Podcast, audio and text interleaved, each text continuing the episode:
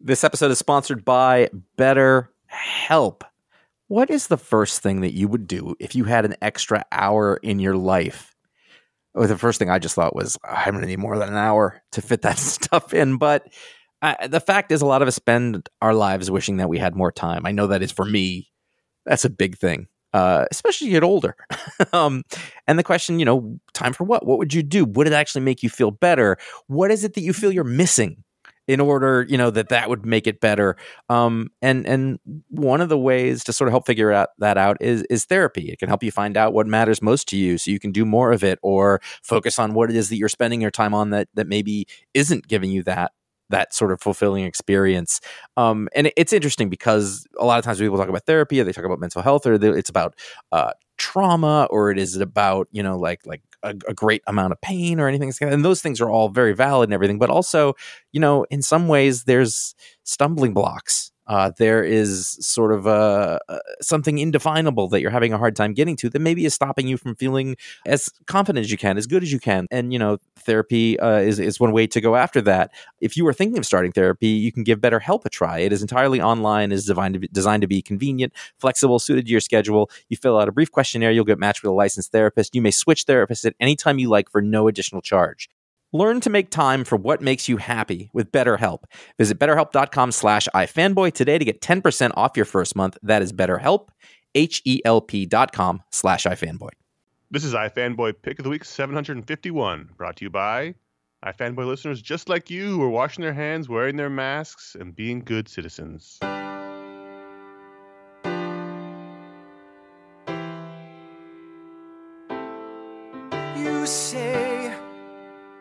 The price of my love is not a price that you're willing to pay. You cry in your tea, which you hurl in the sea when you see me go by. Why so sad? Remember, we made an arrangement when you went away. Hello, welcome to iFanboy pick League episode 751. I am Conor Kilpatrick. This is Josh Flanagan. Hello. It's a short one this week. It is? It's a regular sized one. Okay, yeah. I was like, it's short? How do we know that now? I'm still tired from last week. Okay. We are iFanboy.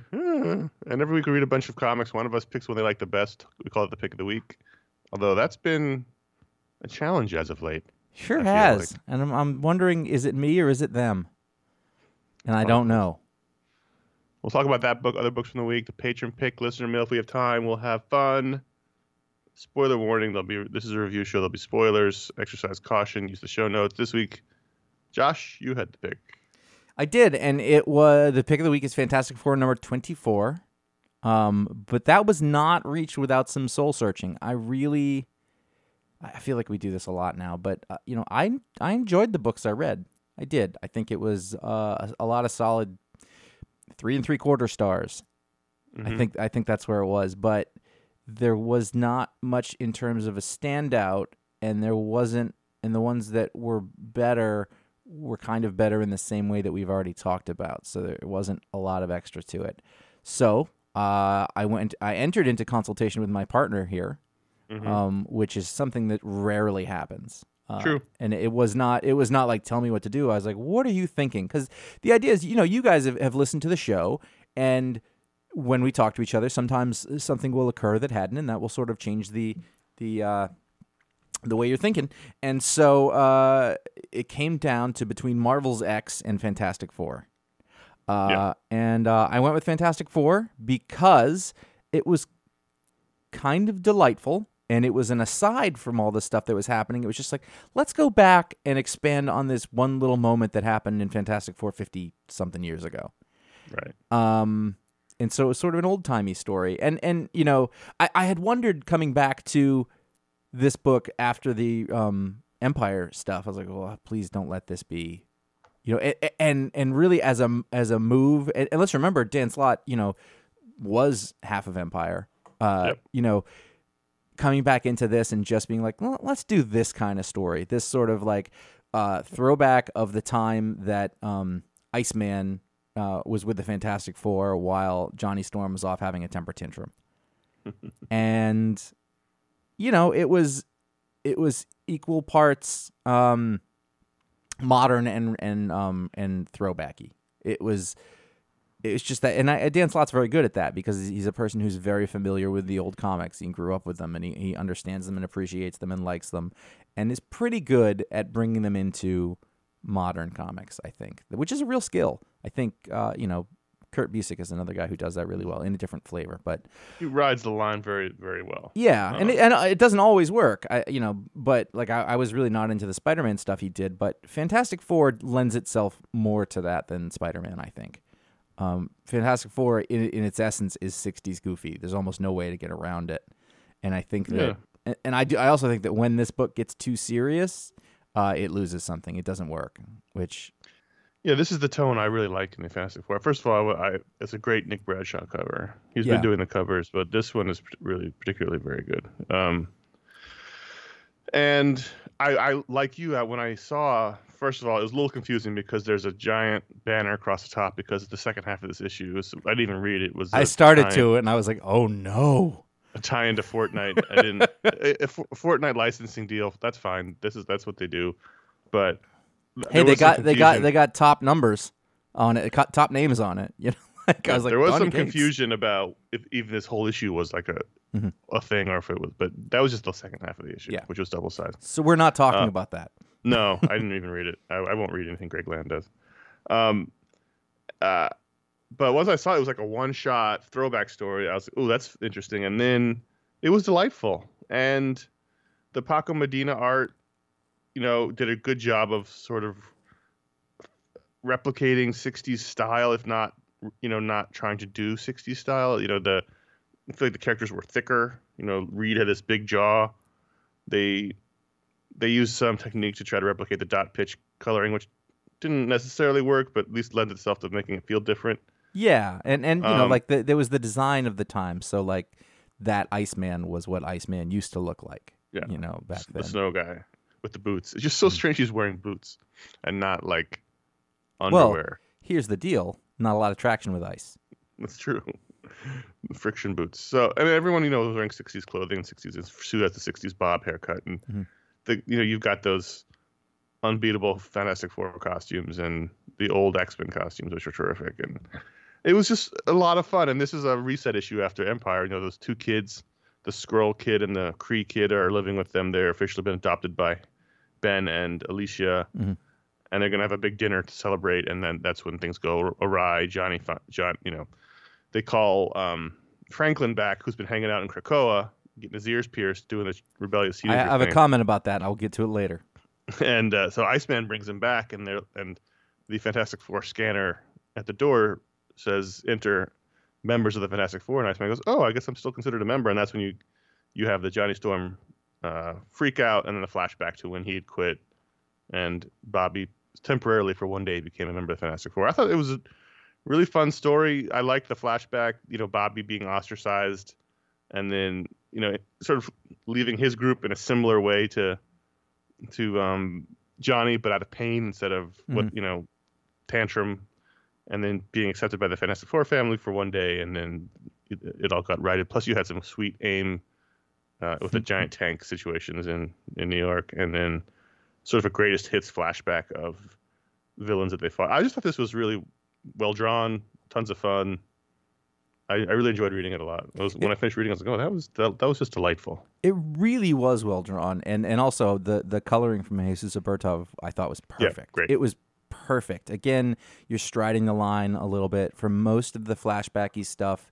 It was uh, like one uh, al- almost one tone, but just slightly modernized, and uh, I I yeah, it was the package is really nice, but and it was it's I, I- mean this in the best way. It was out of place.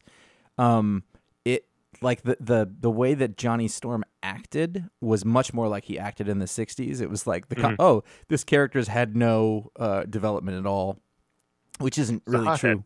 Yeah. Oh, I get it. That's a metaphor. um, you know, and I like just the very fact that Sue was mad about him getting an earring. That is Something, yeah. so not a thing now. you know, like it, I mean, first of all, he can create worlds. Right. Second of all, like he puts on his little jacket over his tights, and you know, and, you know, he has an old timey X Men uniform. He's wearing like uh, uh, uh, Cyclops' old uniform for some well, that's reason. the, that's the standard X Men uniform. Like if you don't have your own uniform, that's what the sort of the Yeah. background X Men wear. and like, So he's one of but but he's got like a '90s short jacket on yeah, with a yeah, hood, and he and he had the earring, and his mom was really upset about the earring, and I was like. Yeah, have you seen kids today? You know, but but the fact is, the whole thing was a little, you know, superhero Norman Rockwell, and I think that was really fun. And, and just you know, just flipping through those uh, flashback pages, uh, you know, Paco Medina put on a little clinic here. I think. yeah. Uh, That And- first page with the flashback on page 7 Mhm. of the digital reader, the bottom panel, they just like, you know, Reed's got the square jaw and there's the bot. Like it's all, it just looks very classic. And Mhm. there's, you know, Willie uh, Lumpkin. Willie Lumpkin. And I just love those old outfits. Like it just, it's, it just looks really terrific. Look at the little expression on Ben's face in that panel. Just, hmm. Yeah, it was a really like, and I think one of the reasons that uh, it was harder to choose is that it stood out, but in a very subtle way. Like it just, it, it was not a thing I was looking for. So Mhm. it took a little, but but it really, it really was, uh, it was delightful, and it was a nice like this is the same guy who who wrote a lot of that story that you and I had a lot of problems with, you know, a week ago. I mean, he didn't write it a week ago, but Right. I like that. I like that, that there's uh there's a nice where, wherewithal to know how to adjust and, and do do a different thing, or even just having the, the inclination, like I'll do something different today, and I like that. Um, Yeah, and for now, this really works. I, I don't know going forward how much these kids are going to get annoying. Mhm. You know, but yeah, it, there's a whole there's a big we've said this there's a big Damien thing going on here, which could Yeah. get and now there's two of them. yeah two of them. So, and I don't know what they're planning on doing with this girl with the wings. You know, I really was hoping they would sort of get over that, but she's still here. And um, Well, isn't it's- Bobby a brunette? Uh, At the end here, when they, Bobby stays for dinner, you got two blonde dudes.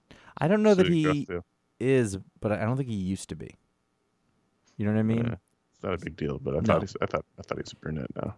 It's it's funny because um they didn't take any the they, they didn't like mention the fact that Bobby's changed considerably in his uh, depiction since then. So there's nothing about him being gay in here, and that's not necessarily bad um because it, there wasn't really a spot for it. But it does make it interesting when you play the old story back against the modern interpretation.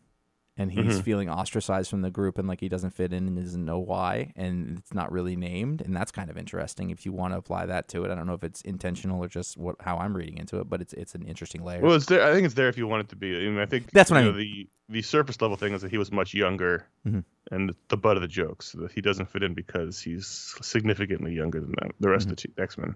I don't think I knew But that. you can, yeah, he's like he's like 13 or something. He's like Mhm. Robin compared to the, the rest of the, you know, the rest of them are in their 20s, and um, so they treated him like a kid. And the whole thing was that he was training in the danger room with the safeties on, and they were making fun of him, and even Jean laughed at him. So, or but you you can also take it as he just generally feels out of place for because he's of his sexuality, which he doesn't he's not aware of yet. Mhm. So it all works, I think. Yeah. This is this is a great comic. And I think if you're not a Fantastic Four reader, this is a great issue you can just check out, and I think it's a you can really enjoy it. It's a and if, if you're a Fantastic it's Four a reader who's, Marvel who's lapsed, comic. you've been like, ah, it hasn't been into me lately. But if you're looking for like a, a Fantastic Four, you know, it's a one shot. It, it's not it, it ends. It's a it's a complete story. It's a Marvel comic. Mhm. It just feels like a Marvel comic. I know we said that sometimes. It's, it's sort of an undefinable quality sometimes. Mhm. No, you're right. This week we had a, a shootout at the um, patron pick, which we're going to talk about in a minute. And this was this book was the second place book by one vote, uh, after leading for most of the the, the voting period. So I figure we should talk about it. Yeah, Department of Truth number one, uh, written by James Tynion the Fourth, art by Martin Simmonds, uh, letters by Aditya Bidikar, who I've, I saw his or her name a few times this week, and I thought, oh, there's a new letterer in town. Um, There's a couple of new letters in town this week. Uh, yeah, and I've been seeing the names pop up a lot more recently, which is This is interesting. from Image Comics. This is the newest release from Image. Um, So I I I probably would have skipped this, uh, but I knew it was like in the running for uh, the patron pick, and so I just sort of read it pre, pre preventively. And the reason that I would have skipped it is, and I'm gonna, I've I've I've yet to be very impressed by James Tynion. I don't think he's a bad writer, but he's not been a writer who's done almost anything that spoke to me for very long. And and so I don't get excited about it. However, Mhm. he's got some heat on him. He's Mhm. definitely moved up in the DC organization. He's put out uh, several creator-owned uh, books over f- several publishers. So I recognize that there's probably something there that I'm not seeing. So I start to read it, and and right away I'm kind of uh, struck, and not necessarily in a good way, by the art. Um, That's to me the big story here. well, we've got we've got what reminds me. Uh, you know what I was like? I was like, this looks like a Joe Casey book. And you know, like there was a while in the 2000s where this was the kind of book that was coming out. I'm trying to think. Uh, not Mike Hawthorne. Who was the guy who did the truck driver book with him?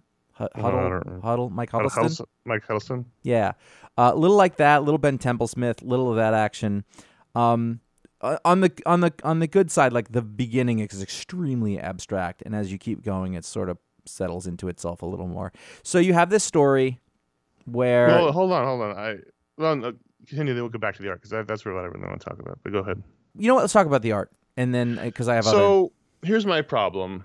Um, this kind of super abstract, not even abstract, just super stylized and and hard to follow is. It reminded me a lot of Dave McKean on Arkham Asylum. Mhm. Yeah. And that really works because the characters are iconic. So you know you're looking at Batman, you know you're looking at Joker. But when you're talking about a story full of just regular people, um, I don't think this is a good idea. It's, it was really hard to know who was who or what was going on. I mean, there was obviously the blonde guy, the main character, but you know, a lot of old dudes in the Mhm. story, and it's like, is this the same old dude as before? And then at one point, and we're gonna get to the story in just a second. Uh, there's a the characters are on a private plane, and they're flying somewhere, and one of the main scary guys says, "Hey, look out the window," and the main character does, and we're we're all Oh, supposed to be shocked, and I didn't know what the fuck I was looking at. Yep. There's this two-page spread of the plane flying, and we find out later it's a giant ice wall like Game of Thrones, but you know, it's there's it's very abstract. There's an overlay of a globe uh, of like a flat map on it. There's the Earth, there's the Moon, and I just I kept looking at it, going, I don't know what I'm supposed to be looking at. Here. I- and I think if you're having a big reveal like that, Yeah, you're- supposed to be you're a 100% moment right. in the story. I was like, is what are they flying into an abyss? Is like what is this? And then the next page is like, you know, is that an ice wall? And I was like, well, I guess it is, see, but the I, art didn't tell me. I thought that was supposed to be the flat end of the world, right, because you don't know. You you just like what the fuck? and I thought, well, it doesn't look like that. yeah. Um, so no, you're you're absolutely right. That was a that was a big reveal, and it did not play at all. Now, I, will say on the I other mean, it looked nice. The- the art- yes, I will say on the other Uh, side of that, like the art, Simmons is very, very talented artist. Yes. It just didn't work as a storytelling device, medium Yeah. or whatever. I, I think, yeah, I- I think that maybe this wasn't the type of story that that this best goes with, or, or at least the structure of this particular story, because it's literally about mystery. So you could look at it and say, well, no, this art is mysterious, but it there it was missing a clarity. It is very uh, indicative. I think Dave McKean's a very good example, or it felt a lot like um, Fell in places to me. Um, there's certainly pages where it really looks like it's it's produced that way. So that being said, it was an odd choice. At first, I thought it was going to be because the the first very first page is basically smeared. Again, not bad, but I was worried. I was like, this is going to be hard to follow. Yeah, I was uh, the first. The, the cold open is Lee Harvey Oswald's uh, interrogation, and some of the dialogue is straight from the newsreels. Mhm. Um, which which I know because I watched JFK every week for like a year and a half in college, or not a year and a half, a semester and a half. He's not Um, kidding. we had a Thursday JFK day in my apartment. Fine. uh, so as I like, start, I was like, I was like, oh, this is going to be really rough to follow, especially at Yeah. what's it, twelve panels a page for the whole issue. But it, it did it did become more clear. it leveled out, and and so at the beginning, I thought, well, I'm gonna give this. I'm gonna do my best to give this a fair shot because I like I like this. This is interesting. This is something I know about. And as we kept going, um, I thought it got better because it was subtle enough. However, there was a point for me where it became too on the nose. It, it all of a sudden uh, it was like, oh, we're going to talk about all the issues of the day, and we're going to talk about conspiracy theories and right wing alt right internet and and flat earthers and the rich and the oligarchy and Koch brothers. Yeah, and I and I I think that there's a place for that. I I always have a very hard time with art exploring these kinds of historical occurrences at the time that they're happening because I feel like it uh, it felt very much like a really intelligent take that was that came completely off Twitter. Well, yeah, that's like every, every I know. creator now. It, it's it's hard to not have context in the world. You know, yes. you, you need some remove. I, I didn't dislike this. I I didn't either. I I, I really liked had it a lot more than I thought I would. Yes. but I did enjoy it. Um, the art was a real problem, and that's sort of you know foundational to co- a comic. Mhm. And the twist was I couldn't decide if I liked it or I groaned at it. It was yeah, you're right, rev- but it was interesting twist, and it was a reveal. it was unexpected. And We haven't told people the story in case they've read it. So Yeah. basically, the high level is it opens with the Lee Harvey Oswald uh, interrogation. These two shadowy government guys come in, clear the cops out, and they have a very oblique conversation where they're not saying what they would want to be saying because they would that would be giving us too much information. Information, but clearly Lee Harvey Oswald is involved with something to do with this assassination. Cut to the present day where this sort of uh, bookish FBI agent who is a instructor, he's he's not a field agent, is brought in uh, to be questioned by some shadowy government organization because he just had this strange experience. The the the, the conversations happening in the basement of the Library of Congress. He thinks they're going to kill him, and uh, he recounts the story of he invests. You know, he helps investigate or he helps track. You know, right wing groups on the internet, and he got he went to a flat Earth conference because he felt because a lot of things were happening around that conference, and he ends up sort of falling into this conspiracy of flat earthers run by stand-ins for the Koch brothers, who clearly have a bigger agenda, and um, then at the end something is revealed to him, which I'm not going to say because yeah, no, uh, that, that makes sense. It- it- and the, and the problem, uh, yeah, I'm going to go with the problem is like I said, it's it's it starts as we keep going, it starts to get more and more on the nose. Like it's constant. I, I, let me finish this sentence before you write me a letter. It's constantly pointed out that these are white men and they're all the same and like this and that is a real thing that is a source of problem or whatever but like i know it. And and it just feels like armchair t-shirt slogan uh social commentary if that makes sense. Like i, I want or if you're gonna do that you, you better be funny about it. In fact there's bits here where i, I like he had at the at the flat earth convention they're all dressed the same yeah, and I was like, oh, that's kind of funny. Maybe you're going to have a little satire or humor thing here. But if it was that, it didn't play. It's not Mark Russell. I thought that they let him into the circle way too quickly. Mhm. Like Yeah. they find out he's an FBI agent instead of being really suspicious about what he's doing there. They're like, "Oh, great, we got one of you on our side." Mhm. I was like, "You guys aren't even gonna vet him? like, you're gonna bring him into the ballroom with the movie playing and the really rich, powerful guys watching it, and the lady with the red dress, and Mhm. Just like that." yeah. I mean, I mean, like if I'm comparing this to Billionaire Island, there's a clear win. Like they're both saying the same thing, more or Yeah. less. You know about Yeah. about about culture, about society. Uh, it's just it was just. I think it's a lot of good ideas here, and there's probably too much. Well, that's sort of the usual knock on Tynion is there's too much, but Mhm. I I liked it enough that I'll probably read another issue. Me too, and and I, and I know that I, there's there's criticism, but a lot of it is me coming to terms with trying to understand what I'm doing and, and what I'm reading and seeing if, if maybe I'm wrong about some of these uh, presuppositions. But there- you know, it's it's it's not bad work. It's interesting. It's It just- thoughtful. you know, for me, it becomes an issue of when does the really interesting and well-made collage work collide with storytelling?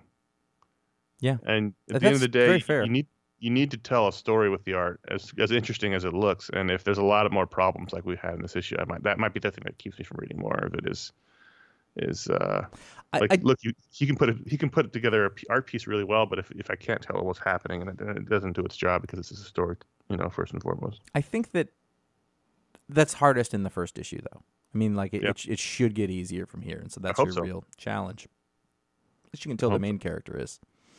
yeah luckily he, but I just was really stuck on that one double page spread, which was supposed to be a big moment in the book. And just I- if you I- can't if you can't communicate what that means, then that's a failure think in it- storytelling. I think it needed like I know that's not my that, that's I I agree with that problem. It's not my biggest problem. I think my biggest problem is that I think it needed about one or two more passes to really shore up what it is and what it's doing and what the tone is and trying to keep it consistent because it I Mhm. don't I don't have a good sense of what it is. It's it's clever doesn't do it for me. It's not enough.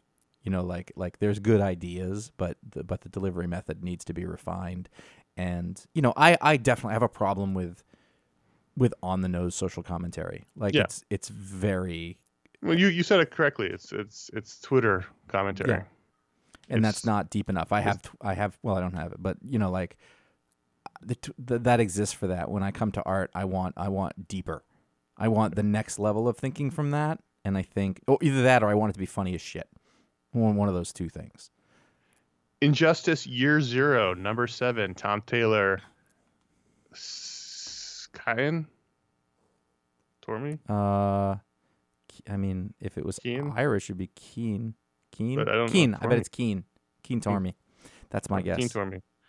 Rain Beredo, Wes Abbott. This is part seven of the digital first prequel to the Injustice series that we didn't read. Um, as we read sl- half of it. Oh, I haven't. I haven't. Well, once we decided we weren't doing it for the books explode, at least anytime soon, I didn't. I haven't started Yeah. reading it yet. Um, It's really So this is- good. this is the slow build up to all of our favorite characters being massacred. I know, but uh, escape that. no, but this Don't- was a great issue. It was so good. It was, uh, you know, we're gonna keep going back and flogging this horse, but man, Tom Taylor writes these characters in such an interesting way. Uh, and even like, there's this bit where uh, Amazing Man is attacked, and the way that he escapes it by touching a doorknob and turning himself into what brass or whatever, Mhm. like that was really wonderfully done as a, as a as a comic book sequence.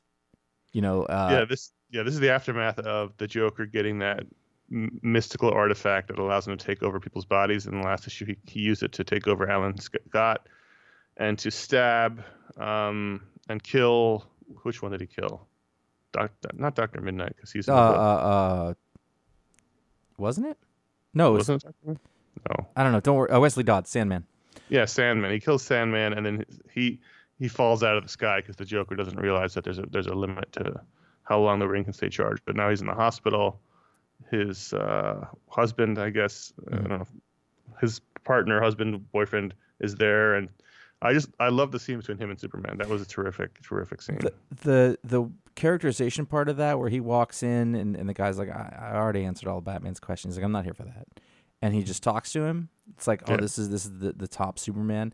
And then Superman walks out of the room, and Batman's like, What did you learn? He's like, I didn't go in there for that. And then something else, like he's like, What'd you think? He's not lying. Like so, he did go in for that. He meant it. It was real, but he still took something out of it that was useful that he could give Yeah. to Batman. I just I thought that was a really delicate, nice, nice balance.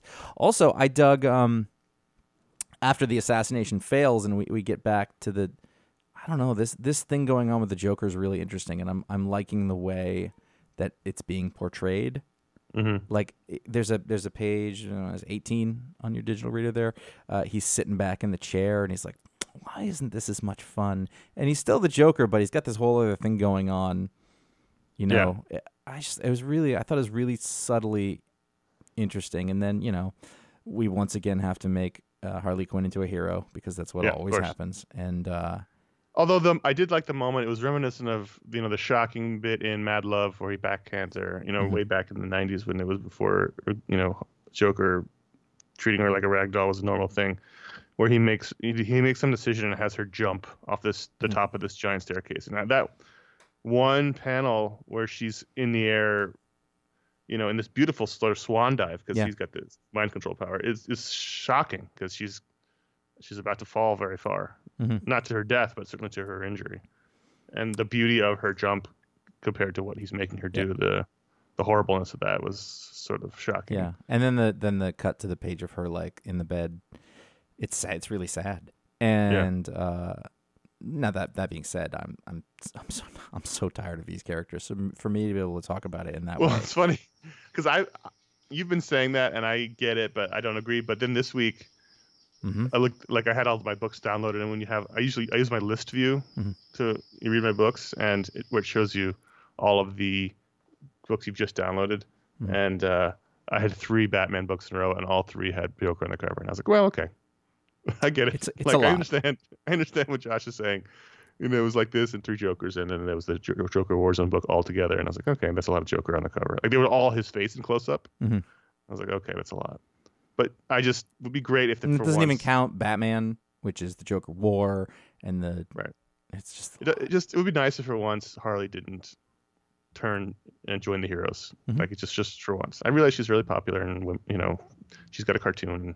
But you've got But- that story. Let this be a different story, or just leave her out of it. Then, if you, ha- I mean, Right. it's they're not going to do that. Well, we're going to talk about more Joker in a minute, but let's talk about Marvels X number five from Alex Ross, Jim Krueger, w- Well-Bee, and Cory Petit.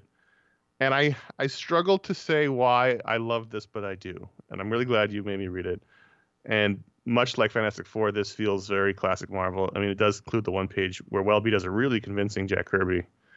Um, but it's strange because it's it's it's not a new story. It's not breaking any ground. You know, it's it's it's a well trod area, but I think partially it's because all the characters are wearing their classic '80s Marvel costumes, but it just feels like a warm blanket, especially this issue where where all the heroes basically show up. and and there's like, like, almost oh. no action. They're literally all in a room talking. They're all hanging out in the Baxter Building, and it's just one hero after another that gets the little spotlight with this kid. You know, Daredevil and Spider Man and then Falcon and and Beast and classic Beast Mhm. from the '80s, and you know, just everything. Everything was fun, and then the you know I love the back matter in this because you get to see Alex Ross's sketches, and he does these incredible sketches. But the Yeah. sketches, for me, spoiled something. It spoiled who the guy in the hat is. Oh, did it? Because Yeah. of the name? Well, I, I just didn't look too closely at the guy at the hat, the mysterious guy who is wearing Mm-hmm. fedora and sort of leading the villains. And in the back, there's a sketch of him. He's called the Demon, Oh, I see him. but he's very clear who that who that person is in yeah. the sketch. I didn't notice that. You just spoiled it, even though See, that's what fine. happens in the show. That- that's But I, was, I just thought that was funny that they was spoiled that in that way. But anyway, that's not important. It, Yeah. What's important is, like, uh, as a Marvel fan, I can't believe you you, you wouldn't enjoy this book because this is just like, as a Marvel, I mean, it's about the a Marvel fan of a certain age would really feel it's like about the heroism of these characters as people. I think actually there's a really in the face of nothing. Yeah, Yeah, yeah. Well, I mean, that's that's another thing. That's that's sort of a, a strength that is happening over in um, what's the the this is like DCeased. yes, DCeased. Uh, you know, is that the stakes are there, and so you know you've taken away the safety net of everything, and that that gives it a certain weight that it wouldn't before. But there's a really nice scene. Other than Uh, other than Earth X being you know coming next, you know whoever's Right. in Earth X is not going to die. But I don't remember Um, that. Yeah, I don't remember very well. So, but I, I'm just taking it on its own. There's a scene where Spider-Man has sort of like he gathered himself up because he's more like in this he's more messed up the, than the dude was in uh, Into the Spider Verse. Uh, he's he's having a hard time, and uh, he's he's he's sort of pulled himself together thanks to talking and working with the little kid, and he sees Iceman and Angel. Uh, in their in uh, these great costumes, and and I loved the notes on the costumes in the back, by the way. Um, and and they're delivering groceries to people, uh, you know, via ice slides, you know, and they're not doing it. They're like they keep calling it their own business, but they're not taking money for it. They're just out there doing good because since everybody has superpowers, then they they don't need to do any superheroing. So you know, this is the thing that they can do to help people. It's the people who can't go out, you know, because they look a certain. There's one shot like of the people getting their groceries in one of the windows, and you know they're these weird mutant looking folks, but they're really happy and they're saying thank you and like it's just it's just like a little sweet nod to the heroism of the people and what form that takes. I think. Right. They're they're not they don't need to be punching supervillains to be Right. who they are. It's it's helping people and if people can't go outside because of all the superhero violence then they can't get groceries and I might as well send them down the ice chute. Yep. Yeah, was fun. It's it's it's been a nice little little story that is uh, unexpected. Uh, will be. Uh, I find it difficult to say because I don't know what I'm saying. Uh, really perfect for this. There's this, Mhm. there's this little interlude with with Luke Cage and Nighthawk, and it just ends with the two of them like like doing the the manly arm clasp handshake. I kept waiting for Nighthawk to be bad just because that's Yeah. what you'd expect. And then it just, but it wasn't. It's Nope. just like he wants to help, and it just this this felt like I was, you know, but besides the fact that Well-Bee's a very modern artist and is a terrific artist, but it felt like I was reading a comic in 1985 again. Like, Yeah. it just was great. Yeah, it Everyone was was, really great. fun. I really liked the scene with the kid who's black and Falcon, Mhm. who who wanted to talk to Falcon. And that was, you know, um, it was great. Uh, the kid just loves Captain America, and so they have a nice chat chat about that. Yep. It was It real was, good. it was good. This was, I, mean, I would have, I think I would have picked Fantastic Four, but this would have been something I would have thought long and hard about. Those are the two that I think were, were in the final contention at the end. Yeah. But again, like you know, the, the strengths of both of those things, I don't think are immediately apparent. Like it's giving me a feeling. Why is it? What is it about this thing that, that does that? And uh, that's why I like these discussions.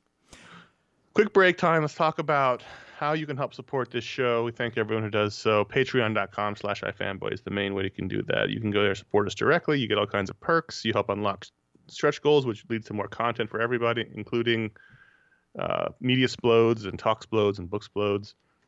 The next stretch goal we have is the GI Joe Corner show. The, we did the GI Joe Corner segment during the time when there was new new comics. People really liked it. They wanted to keep going. We can do that uh, if we hit our next stretch goal at patreon.com slash ifanboy. And then right after that, on the heels of that stretch goal, is the barbecue, the quarterly barbecue video show. So if you want to see either of those things, or you just want to help keep the show going, help support the show, and get your nice perks, patreon.com slash ifanboy. ifanboy.thread- ifanboy.threadless.com is where you can buy t-shirts or masks or phone covers or bath mats, other things, hoodies, notebooks, anything, anything in our eight designs we've got going there. Is there anything? Is there anything sexy? Can you get anything sexy with iFanboy You know, I haven't really delved into that. I guess but I anything is sexy if you need it to be. depending on who you are and what you're doing with it. Mhm. I found my logo, her and Piccadilly Sexy podcast phone covers. ratings. One is Electro GDAT. Nothing makes sense, nothing matters, and Stay Home and Read Comics. All those designs are available there, and we will, we continue to give a portion of our uh, profits on Stay Home and Read Comics to the Comic Book United Fund. So thanks for picking up those items. fanboy.com slash support. That's where you can help us out directly via PayPal. Again, if you are a, a Luxembourgian banker and need to, to put your cash somewhere, fanboy.com slash support. Then fanboy.com slash Amazon, you can buy all the books we talk about via uh, the Booksplode show, and I just updated that page, so it's it's current. So you can buy all the Booksplode books there, as well as a general Amazon shopping link. And we thank everyone who does all those things to help support the show. You do keep us going. I just sunk a bunch of money into an upgrade of- for my equipment, so that comes from the various support we get. So thank you for for doing that. Uh, he's also been undergoing a massive technological uh, mystery campaign exploration at home to try Oh. to figure out how to make something work. So d- don't ever think that he doesn't care about you. That's that's what I know. God. We can't we can't we can't get into it now, Conor. It's too, banging my head against the wall. Why this isn't? Why Conor. What what hurts? This hurts. That's what it is. John Constantine, Hellblazer number ten. Uh, I'm just gonna tell you right now. I think there's two more of these. You're probably yep. gonna have to hear about it. So suck it. I'm up. not excited to talk. I, I'm not not you. I'm just the, the listeners were like Oh. this again. The royal Well, you. here's why is uh we thought I thought this was gone forever from my life and it, it returned and it returned in beautiful fashion and it's about to be gone forever in my life again. So and Yeah, I genuinely back, think that. how it happened, what the reasoning was, it's all a mystery. It just it you, you had this weird one year gift Mhm. handed to you, and we'll, we'll, can eulogize it when it finally ends. I'm I'm really curious what you thought of this issue because this issue it seems to me as someone who didn't read the last series um, was very much uh, was that was that the bar from the final issue of the of the series like is that all tying in I'm not sh-? I'm not sure. That was long enough ago that I don't really remember. So I was really I really have been going more on the tone and if the characters feel right and the stuff that's happening sort of fits in with with my idea of it. Um I this wasn't pick of the week uh because I'm not entirely sure what to make of it, but I know that there were a lot of things that I did like. Largely uh, I was I was really happy to see that old John and new John are now together and talking because while I don't want it to end, I need I need to we need to get get moving with this. Um, well, you you were skeptical of this old John, new John. So what did you think now that they finally met and hang, and I'm not sure. I'm not sure where they're both coming from. Like I kind of I get the idea of old John wants new John's soul, and I I liked the logic of why it has to happen the way it did in the explanation. It's very um I mean it's a dream sequence for the most part, but and, and it, so it's not entirely clear what's real and what's not and there's a lot of double talk and sort of intrigue around stuff. So part of it is that I'm not sure what to make of this yet, but there is a bit where um basically all of the friends that we have met over the course of this story that you know, the new relationships that John has made in classic Constantine style, you know, they're all uh well, they're not really ended, but they're well, know, they're like, brutally murdered Right. in a God Godfather esque sort of montage. The you know, the Scottish bouncer, the the mute, the the new the hippie uh, the hippie alchemist mage guy, and then another one, Mhm. and we, it's revealed to not have actually happened. But I was like, oh, oh, oh, Yeah, yeah, exactly. So like you had you got that feeling. You got the same way that John had the feeling reading it was you did too. Um and I wasn't these ten issues, we've we've we've really Yeah. Spurrier's done a terrific job of making them interesting and funny and and re- feel real and which is what which is what Ennis did. That that was the thing that he did best, and, and it's the same. And you, if you've read any Constantine, you know that people who get close to John, people who you like, people who he likes, do not fare well. And and so, but the trick of it is to kind of make you forget that that's going to happen. Then when it does, you go, oh right, this always happens. Um, so you got a little reprieve from that. And I that was very Constantine. That was very you know how it was supposed to be. And and like when it happened, I was like, oh, I can't be mad. That's what happens. Uh, but it was a little more uh, complicated than that. Um, so, like I said, I, I think the next two issues are going to help clarify what happened here to me Mhm. a little bit better. Um, but it was it was great. Like it's it's it's spot on target. And again, no idea how this even got published in the first place. No. I would love to find out why. Yeah, I mean, I mean, like, I, really would. would like to think it would be the purity of like this was a great pitch, and the first script that came in was amazing. Like, Right. you know, that should be enough, but it's not. Um, Well, there's there's no other media tie-in. You know, it's not like he's TV show still on. He's a Mm-hmm. character on Legends, but he's, you know, it's not like they would. T- t- I mean, I would have a hard and I- time. I can't- None of those other characters have books. So, like, it's just interesting. and I can't imagine this is selling even close to what Hellblazer was when it was canceled originally at 300. Who I, I mean. I, I don't know. That's speculation completely. Oh, it's Joker time. Ba- second Black Label book in a row. Batman Three Jokers. Geoff Johns, Jason Fabok, Brad Anderson. I, I just wanted to mention this continues to be the best Batman book being published. However, uh, there was a moment here where they they had Barbara and Jason Todd kiss, and I was like, no, no, no, no, no. Um, but luckily, it, it- luckily Barbara was like, yeah, that should that should not have happened. We did. We, they were just both very upset and you know dealing with the Joker stuff and and uh, it was like a moment of weakness, which is fine. It, it makes it interesting, but I, I was really worried they were going to make this into a thing. Now, obviously, it's Black Label; it's out of continuity, but still, I was just like, nope, nope, nope, no, no, no, no. And for the second week in a row, no, I don't remember when that Batman the continuing adventures happened, but here we get Joker beating Jason Todd with the crowbar again, and it was pretty br- brutal again. Um, but that's to be expected in a Black Label comic, not in a animated series book. Um, But very it. quickly, I, I wanted to mention um, Superman Man of Tomorrow number 16. This is the digital series. Mhm. I noticed on the cover that the name of the writer is Kenny Porter, and I thought Kenny Porter was a listener to the show for a long time. I'm not sure if he still is. And uh, and uh, it was I was just really sort of proud to see somebody from the sort of uh, old school I, I Did you confirm it was him? Yeah, yeah, yeah. I I wrote to him and I just said congrats and I I checked in and it was and it was and I, and it was a fun little Superman Darkseid, you know, out outthinking Darkseid little sort of the, the, those those um digital first stories are sort of basic one and done shots. Mhm. Um it was you know a little, fun Superman story, uh, uh, perfectly entertaining, and and you know very much about like this is who Superman is and that problem solving. It's not reinventing the wheel. Um, Scott Collins' art, uh, you know, a great little story, and, and it's just always re- really great to see uh, extended members of the family uh, start to do good and make it out there. He's done other comics before that, but you know, Superman, Superman. So Batman: The Joker War Zone number one. This is just a one shot, and this this sort of ties together with everything we've been talking about. More Joker, more James Tynion the fourth. Um, and I wasn't gonna I, I wasn't going to read this, but then I saw the creator team is, is an it's an anthology with featuring five stories, two by James Tynion the fourth, but one by John Ridley, hmm who is the Oscar-winning screenwriter who's, who's doing that Batman miniseries coming up. One by Joshua Williamson. One by Sam Johnson. I don't know who that is. So this was actually really strong. I love. I mean, I love these.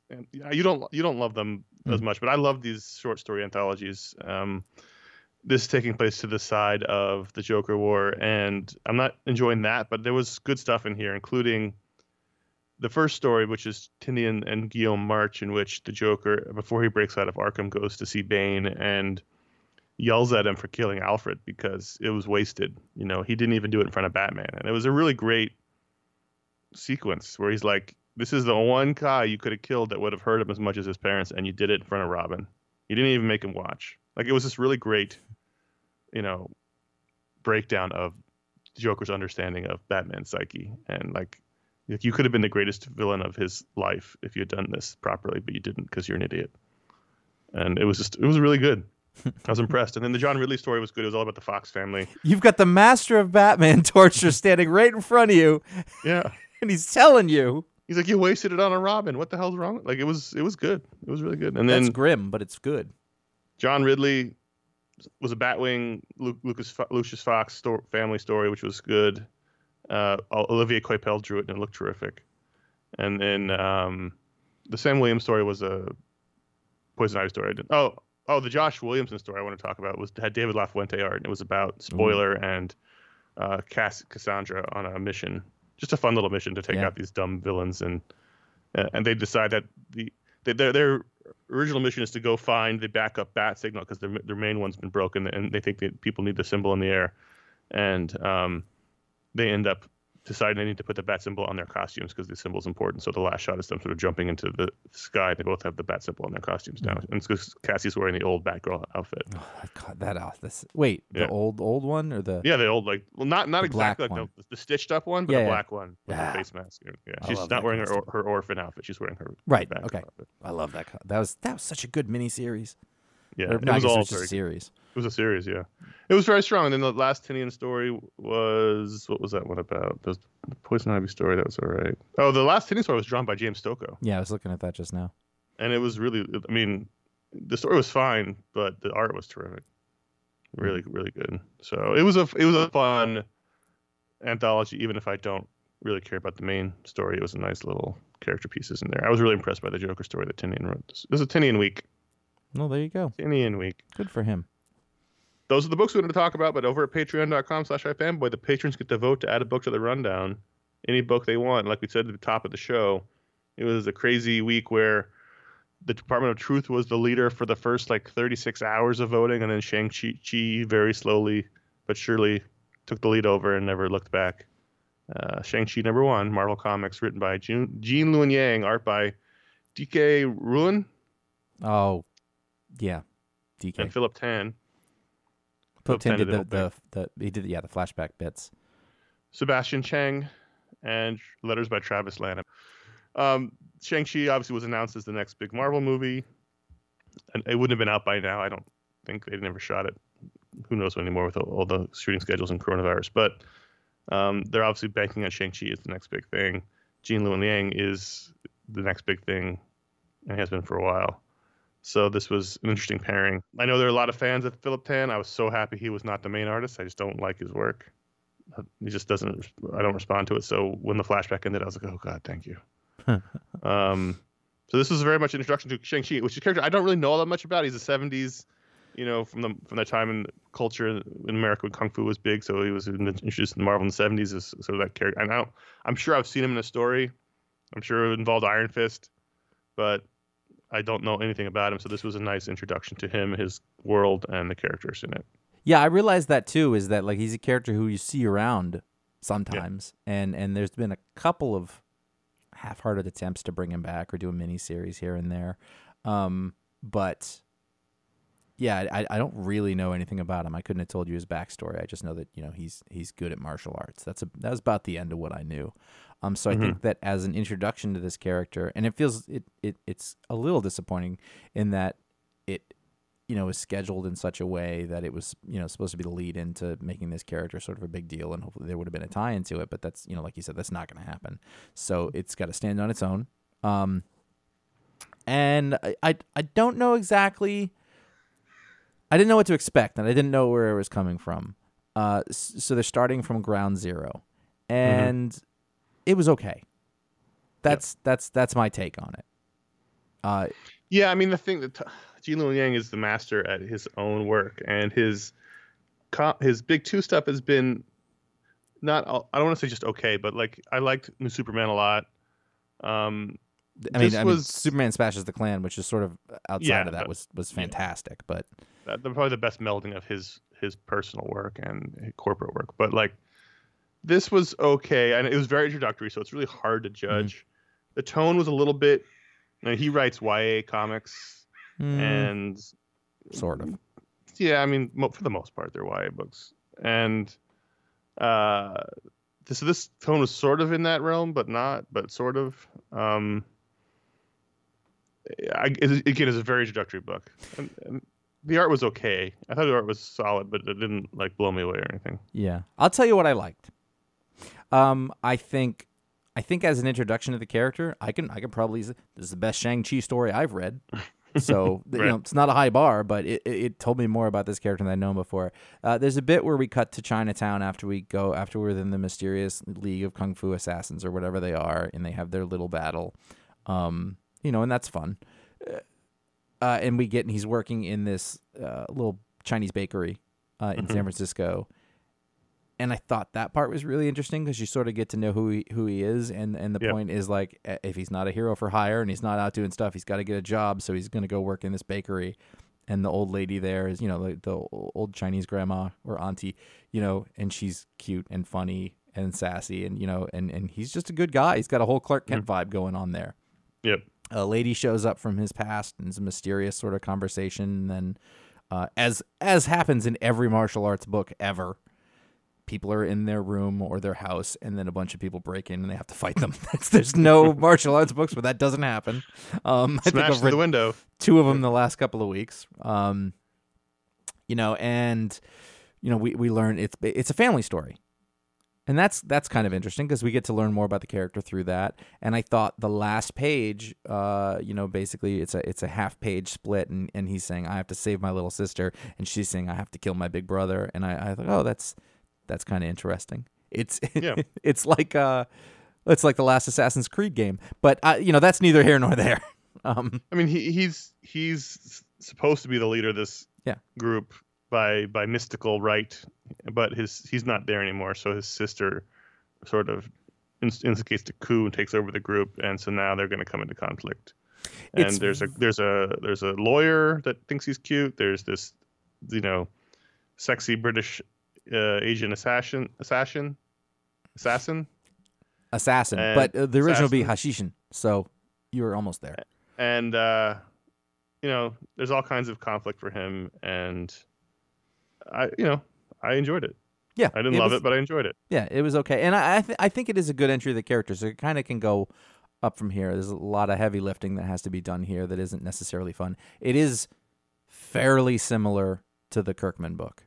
It's very similar to Firepower, yeah. Yeah. Um, And the problem is Firepower has Samnee. Yeah. You know. Yeah. So this is going to fail. By, this is not going to fail. Well- this is going to look worse by comparison. this it is, except it, this is going to have a, a more uh, authentic feel. Like this will be more Chinese, basically. So you know, Sure. like some of the characters uh, who are not American will have there, there's more to it, you know, than than say Kirkman's interpretation of it. So that's that's a strength, I think, in that. Although it oh, also, sure. I'm talking about the art side. yeah, no, oh, the art side, it's yeah, it's not even close. But uh, coloring's very good. I like that he's always sort of he's in red the whole time, so he kind of always stand out. Red, I think red is the lucky color in Chinese Yeah, it is. culture. So you know, like that's there. It's just I, I, one thing that I like is that Chinese culture is very different than than our culture, and I think it can be difficult sometimes to um, interpret what's going on. But I, I always like the idea that there's something going on under the surface that I don't quite understand, and that I will come to learn about as I keep going. It's just like learning about different pe- people in different cultures, even when it's not necessarily um, upfront in the thing. Mhm. Um, Plus, Fin Fang Foom was in it. that's a really good point. And when it, like just that seeing that name just makes me happy. I'm like, oh sweet, you know he has tiny pants, right? so, yeah, why isn't Iceman wearing pants? But Fin Fang Foom is. Um, yeah, I mean, this is fun. Dragon Balls. it didn't, you know, blow my me away, but I enjoyed it enough to read more, and I'm looking forward to reading more, and we'll find out um, how this goes. Ratings. So let's do ratings. Ratings. Shang Chi number one. um, three out of five. 3.25. Sticking with it. Yeah. Yeah. Yeah. So there you go. Patreon.com slash iFanboy. That's where you can go. Every patron can vote to add a book to the rundown. But those who give it the $5 or higher level get your own superpower live on the show. But before we get into that, I just want to issue a correction. Oh. So the iFanboy Analytics Department keeps a spreadsheet of all of our powers. It's, it's a spreadsheet, uh, you know, database of powers. And Chris, the head of that department, who sends out the report for us to read on last week's show, misinterpreted my power from last week. And now I don't know if I was drunk and was not properly conveying the power. Mhm. But I need to issue a correction. And Chris, this is how we just communicate to Chris, by the way. It's through the show, not through interoffice e- emails or That's anything better. like that That's much better. um, it, the power was not that. All right, let's let's just use an easy example. If I was the patron and I punched Josh, I don't turn into Biff. Josh turns into Biff. That's the power. He had it the opposite way. In the in, in this database, he has me turning into Biff when I punch someone. It's when I whoever I punch turns into Biff. Okay. That's the patron power. So if you were in a room full of people and I punched all of them, you'd have a room full of Biffs. Do you want to be surrounded by Biffs? That's what makes it interesting. Okay. So you really all different think. kinds of Biff. A lot of I- butt heads. Make like a tree and get out of here. Um, You have 50s Biff, you have Old West Biff, you have middle aged Vegas Biff, question: but also, but then Is- like middle aged rich egg, Vegas Biff, like you know, all kinds of Biffs. Is the style of Biff um random? Yeah, it's totally random. Okay. Okay. Yeah, yeah. He can't he can't choose who the which Biff they become. Okay. But the point is, the the punch E gets turned into Biff, not the punch Er. Mhm. That's Okay. the, so That's- Chris that's needs fine. to make that connect that That's good. correction in the database. Now let's move on. Yes. Let's move on. So, uh, uh Hugo Quilichini, which that's my favorite name I've said in a while. It, it might be the best name we've ever said on the show. Could be Quilichini, could be Quilichini. Uh, it doesn't matter. The, every way that you could possibly slice it, it's great.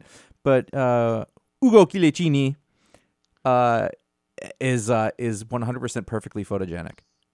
There are no Ooh. bad. There are no bad photos of Hugo.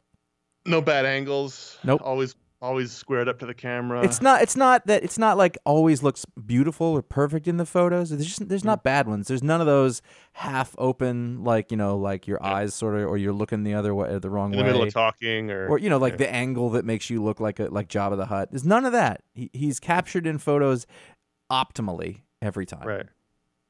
Yeah. and that's magic. I mean, don't No, don't. totally. Yeah. Yeah, for sure. Brandin D. Bell is a vague precog. what that means is is he's got a vague feeling about things. Whether he, hey Brandin, is it going to be okay? I, I think so. Like if maybe, or I mean, probably not. It's it's almost like he can see the news, but he can't necessarily interpret the news very well. Right. He, he's he's got a vague sense that yeah, I think things will be okay, but you know, You know, that's like, it. eh. maybe, or you know, not for a while. I don't think. I mean, you know, in a little while. Not. He can't give you any specifics. How long? What's going to happen? It's more like he's got a vague feeling about things. Mhm. About and, and that's that's really all he can do. All right. Do you want to do? Do you want to do this one uh, email, and then we'll, we'll call it a day? Sure. Thanks Okay. for uh, page, being a patron of patreon.com slash fanboy. We did 100 emails last week, but we'll do one more this week. Chris writes in. This, this was an email meant for 750, which we'll probably do a bunch on the show coming going forward. yeah. Chris wrote in says 14 years listening and counting. When a musician is at their creative peak, oh, I know who this is. This is our friend Chris. Yes, when a is. musician is at their creative peak and churning out hits, it's referred to as their imperial age, like George Michael from 1984 to 1990. Two part question Who's in their imperial age now? And do you have a favorite imperial age from a creator? So I guess the question is who's in their imperial age now musically? No, I think And he then also comic wise. I think he means comic wise.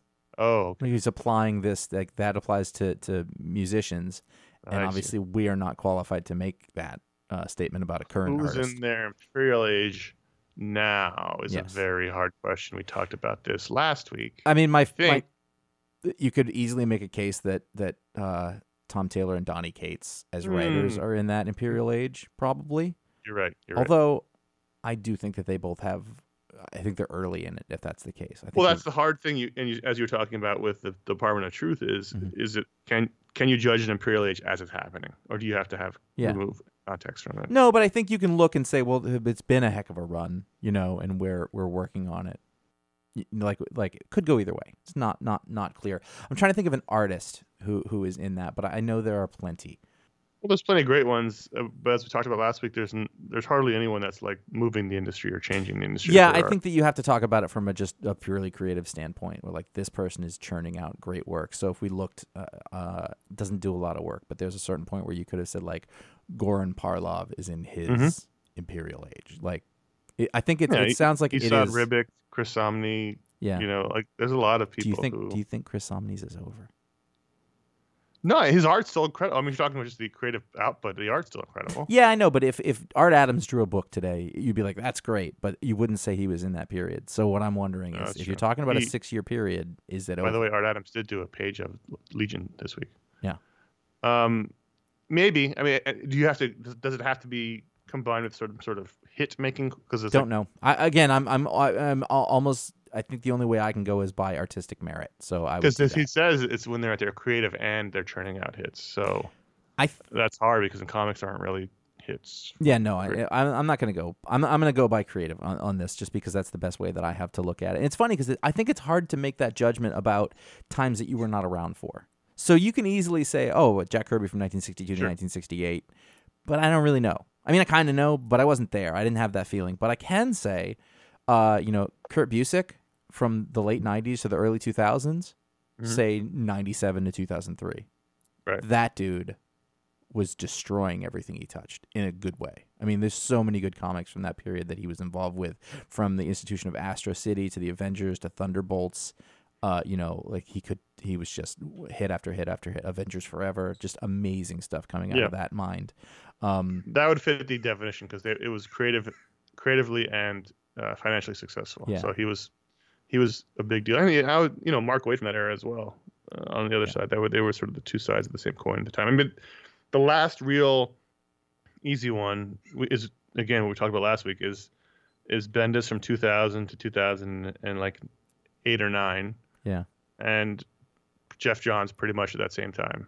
You know, every Yep. between Action Comics and Justice Society and all the event stuff he did versus Ultimate Spider-Man and New Avengers, and that even if it was just those two books, Bendis did a lot more than that, Powers and other things.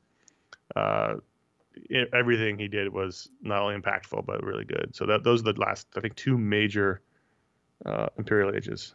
Darwyn, 2000. Yeah, I mean Darwyn's different because he wasn't as prolific, but everything. no, but if you go great. 2004 to, you know, basically up through Parker, I mean, Yeah, basically like the New Frontier through Parker was Mhm. was that. Uh, I would also go with um, I'm gonna just say Ennis and Dillon together as a team Mhm. uh, from from the end of Hellblazer in through the first chunk of, of Preacher. Um, and- and not that Preacher got bad or anything, but like sort of those two creative. And actually, you could even take it into Punisher. I mean, like they, they were. That was just an amazing team. You can, I mean, you can go like that forever. I mean, there's there's the whole Rucka run from the late '90s when he was on Batman, to and and and then he was into um, Queen and Country through through the early 2000s, and then similarly Brubaker. I mean, Brubaker is still doing great work, but he was much more in the mainstream of the of the industry. Brubaker's that a little like Ennis in that way. Like he did his sort of uh, really like varied and interesting work in mainstream, and then he's like, "That's what I'm going to do now." And the stuff he's doing now is really good, but it's it's not like the same. It, you know what to expect, and if you like that artist, you're going to like their albums. You know what I mean? But Yep. it's it's not he settled into a groove where he does his albums. Yep. He puts them out, people who like and him buy those. makes the next one. Right. Yeah. He's not doing the talk show circuit. He's not Yes. Yeah. you know, yeah. absolutely. performing at arenas. He's just doing his albums. He's Bob. Mould. He's he's, he's, working Paul, he's Paul. McCartney. Yeah, he's working at a farmhouse, putting his albums out, and they're great. They're terrific. I, I feel like I need to think of more artists who are who are doing that, but I'm having a hard time remembering them for whatever reason. There's Well, been dozens of them. Yeah, I mean, we, as we talked about, it's tough. You Tom know? Tom King is in is in his. Yeah, he- I think he might be-. He might He's be in Ebbing. I mean, I think I we don't like- know. We just don't know what's going to come next. That's Yeah. the problem with being in the middle of it. I'm trying to fit it in a six pe- six year period for in my head for some reason, but I don't know why other than he just That's said. that's the email. Yes, I know, I know. I'm just that's that's it's it's invalid. I recognize. that. Contact at ifanboy.com. Great email, Chris. Sorry we couldn't get it on last week's show, but it's on this week's show. So there you go. You probably got more time and less drunkenness. Book. Uh, so we got a lot of stuff coming, has come out and coming out. So we have our previously have we have our Booksplode review of Pluto Volume One, and we have our Media Splode, in which we talked about many things we were watching, and we also talked about Bill and Ted Face the Music, and we answered some. The first we had our first Media Splode email discussion in that one, which was a good one, I thought. And now coming up, here's what's coming up. Next week, we have uh or or soon we Yeah. have a Talksplode. It should be this week. Do you want uh, to tell who, who it is? Yeah. yes. Um, by next week, I mean this week because Yeah. we're recording this Uh, before it comes out. Yeah, uh, Gene Luen Yang, uh, writer of Shang Chi. By the way, I had no idea Shang Chi was coming out, and I had actually uh, moved the date that I was going to record with until after it came out, and I was like, "Well, that's that's perfect timing." Um, but I talked with Gene for quite a while about um, his career and his work and his, his latest book, Dragon Hoops, uh, and and you know all the books in between, and uh, I- almost every time I get off one of these calls, I'm pretty giddy. I'm pretty happy. I'm like, that was so much fun to do, and I and I hope that that goes on to you. But I really felt that way after this one. He was he's he's he's a great guy and and uh, an understated genius. Really Actually, no, forward to that. he's an official genius. He's an official. Don't don't. Yeah, he's an official genius. yeah, no, I I don't, I don't know why I put it that way. Uh, So that's coming up soon, and then this month because we we fell behind on the t- last week's t- Talksplode should have been last month. So this month you're also getting a Booksplode, and we're gonna tell you. We told you before. It's Pulp from Ed Brubaker and Sean Phillips. So it's it's the Image OGN that just came out, not just but fairly recently. So if you want to read along at home, Pulp from Image Comics is the next Booksplode. And then also I wanted to mention that again September sort of got away from us. We missed our hangout, so we're going to do a special two-hour hangout this month on October 24th at the usual time. We'll post all the information, but October 24th, a j- special double-sized hangout hangout to make up for the fact we didn't do it in September, and that'll be fun. So when, when that happens, uh, you're gonna you're gonna have to bring your questions because we will Yeah. fade out. Actually, that's not necessarily true, but still. maybe yes, maybe no. Always be ready just in case. Get over Listen, to we can't do it all ourselves. It's well, uh, get over to IFM. We used to do five shows a week, I know. I'm just more know. than that. Uh, seven, seven shows a week. Ugh, It's hard. It's hard when Ron. editions. We can't talk about everything because Ron is a job, so we have a limited amount of things we can talk. Eh, he'll do it if you'll give him long enough. Get over to ifanboy.com. You can find all of that stuff, uh, the, all of our podcasts, all the shows that are there so far, all the content that's ever been done. Just look up Jimsky, look up Jeff Reed stuff. Just read through some of that great stuff from the past uh, if you have time. It's better than the news. You can find out what the pick of the week is before the show comes out by liking facebook.com slash ifanboy and following at ifanboy on Twitter, at ifanboy comics on Instagram, uh, which will also feature the best of the week in panels. I don't think I, I don't think I cut out a single panel this week. Even though I don't always post them, I always cut out some. So just it's just for you. It's just a special thing just for you. Yeah, I guess so. Uh, follow us individually, CS Kilpatrick and Jay Flanagan, both on Instagram. I'm all done with Twitter. That's gone now, so that's not going to be a thing we go back to anymore. Over at our YouTube page, youtube.com slash ifanboy, you can keep up to date on the old video show re-uploads, uh, Yes. which is a fantastic blast to the past. This week is the 2007 Holiday Gift Guide. You know what? Some of those books might still be appropriate as we approach holidays now. Oh, Maybe- for sure. Yeah, so like there's there's definitely some perennial favorites in there, and of course the 2008 New York Comic Con preview, which I watched, and it's, It's, me. funny because they're on two different tracks. You know, they're Yeah. years apart, so it's confusing. But yeah, the the mini's funny because it's you. it's I'm standing in front of the Javits Center talking extremely fast with very big hair, and I'm so skinny. I remember that jacket that I I was like, oh man, that jacket doesn't even fit around my midsection anymore. It looks huge on me there. If I if I recall, you almost get hit by a truck at the end, and yeah, you were t- you were like on speed. Like yeah, well, what I want to know is, did you have like notes or cue cards of something? Because I was like, how do we, I? we we we talked about it on the walk over, and I think we did two takes of it. uh huh. Wow. And then with the first take, and it was like, okay, that was good. Now you talk about this, this, and like, but yeah, and then I also I just mentioned the third show was comic books and music.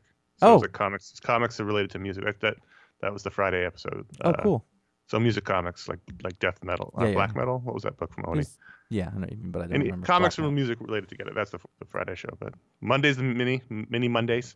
Mhm. We got Monday, Fri- Monday, Wednesday, Fridays when the new shows come out on YouTube, or the new the new shows from Old 13 years ago. Yeah, but yeah, that was a funny mini. it was funny. It's two minutes of Josh just talking as fast as he can and trying not to get killed by a, a guy just just out of the tunnel from Jersey. Yep. So if you like the show, please consider writing a review or leaving a star rating on Apple Podcasts or wherever it is you listen to podcasts, whatever aggregator. As we mentioned, uh, we're now on, on Apple Music, which now has a podcast section. So if you uh, search iFanboy, you'll find it there. And if you if you use Apple Music and you want to you know follow us there, that'd be great. But You mean Amazon? pod- that's what I meant. That's what I meant. Amazon. yeah, yeah. because it's Apple Podcasts and then That's what I said, Amazon Booby Music. Traps. Amazon Podcasts. That's that's where we are now. But also any any show you listen to, uh, it's a great way to help support any show you enjoy is to leave a review and a star and or a star rating. It helps people find shows and anytime uh, that happens, people who make the shows do appreciate that, and we, and we all thank you. And even better than that is word of mouth. Tell your friends who are looking for podcasts or comic people or you know in the store, the comic store. We used to have stores that would play our show in the background, which I think is funny. um, so that we think everyone helps spread the word, and we do appreciate that. And that's it. This show feels short. it isn't. It's not. We're long actually. Yeah, Until no, next it's, week, I'm gone. it's Conor. not. You remember? Do you remember when you could go to movies, and uh, you could go see like an old movie?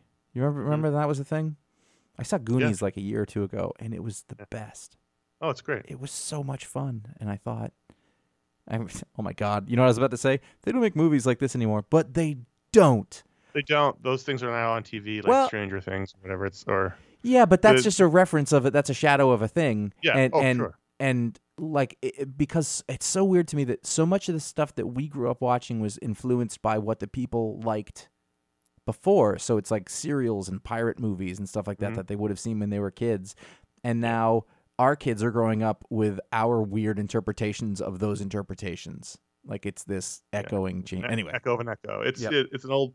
It's very pulp, serial inspired. Uh, it's over the adventure story. top. It's very Yeah, it's very silly. It's terrific. Though. some some uncomfortable, not age well racial stereotypes, but you know, friends. You talking about the Italians? Yes, that's what I meant. so all right. Until next week, I'm Conor. Oh. Oh my God. Oh, I chills thinking about the blender. Oh, Ah! chills. Ugh. and then he says that I'm in a sound. This kid's great. Good night. Everybody.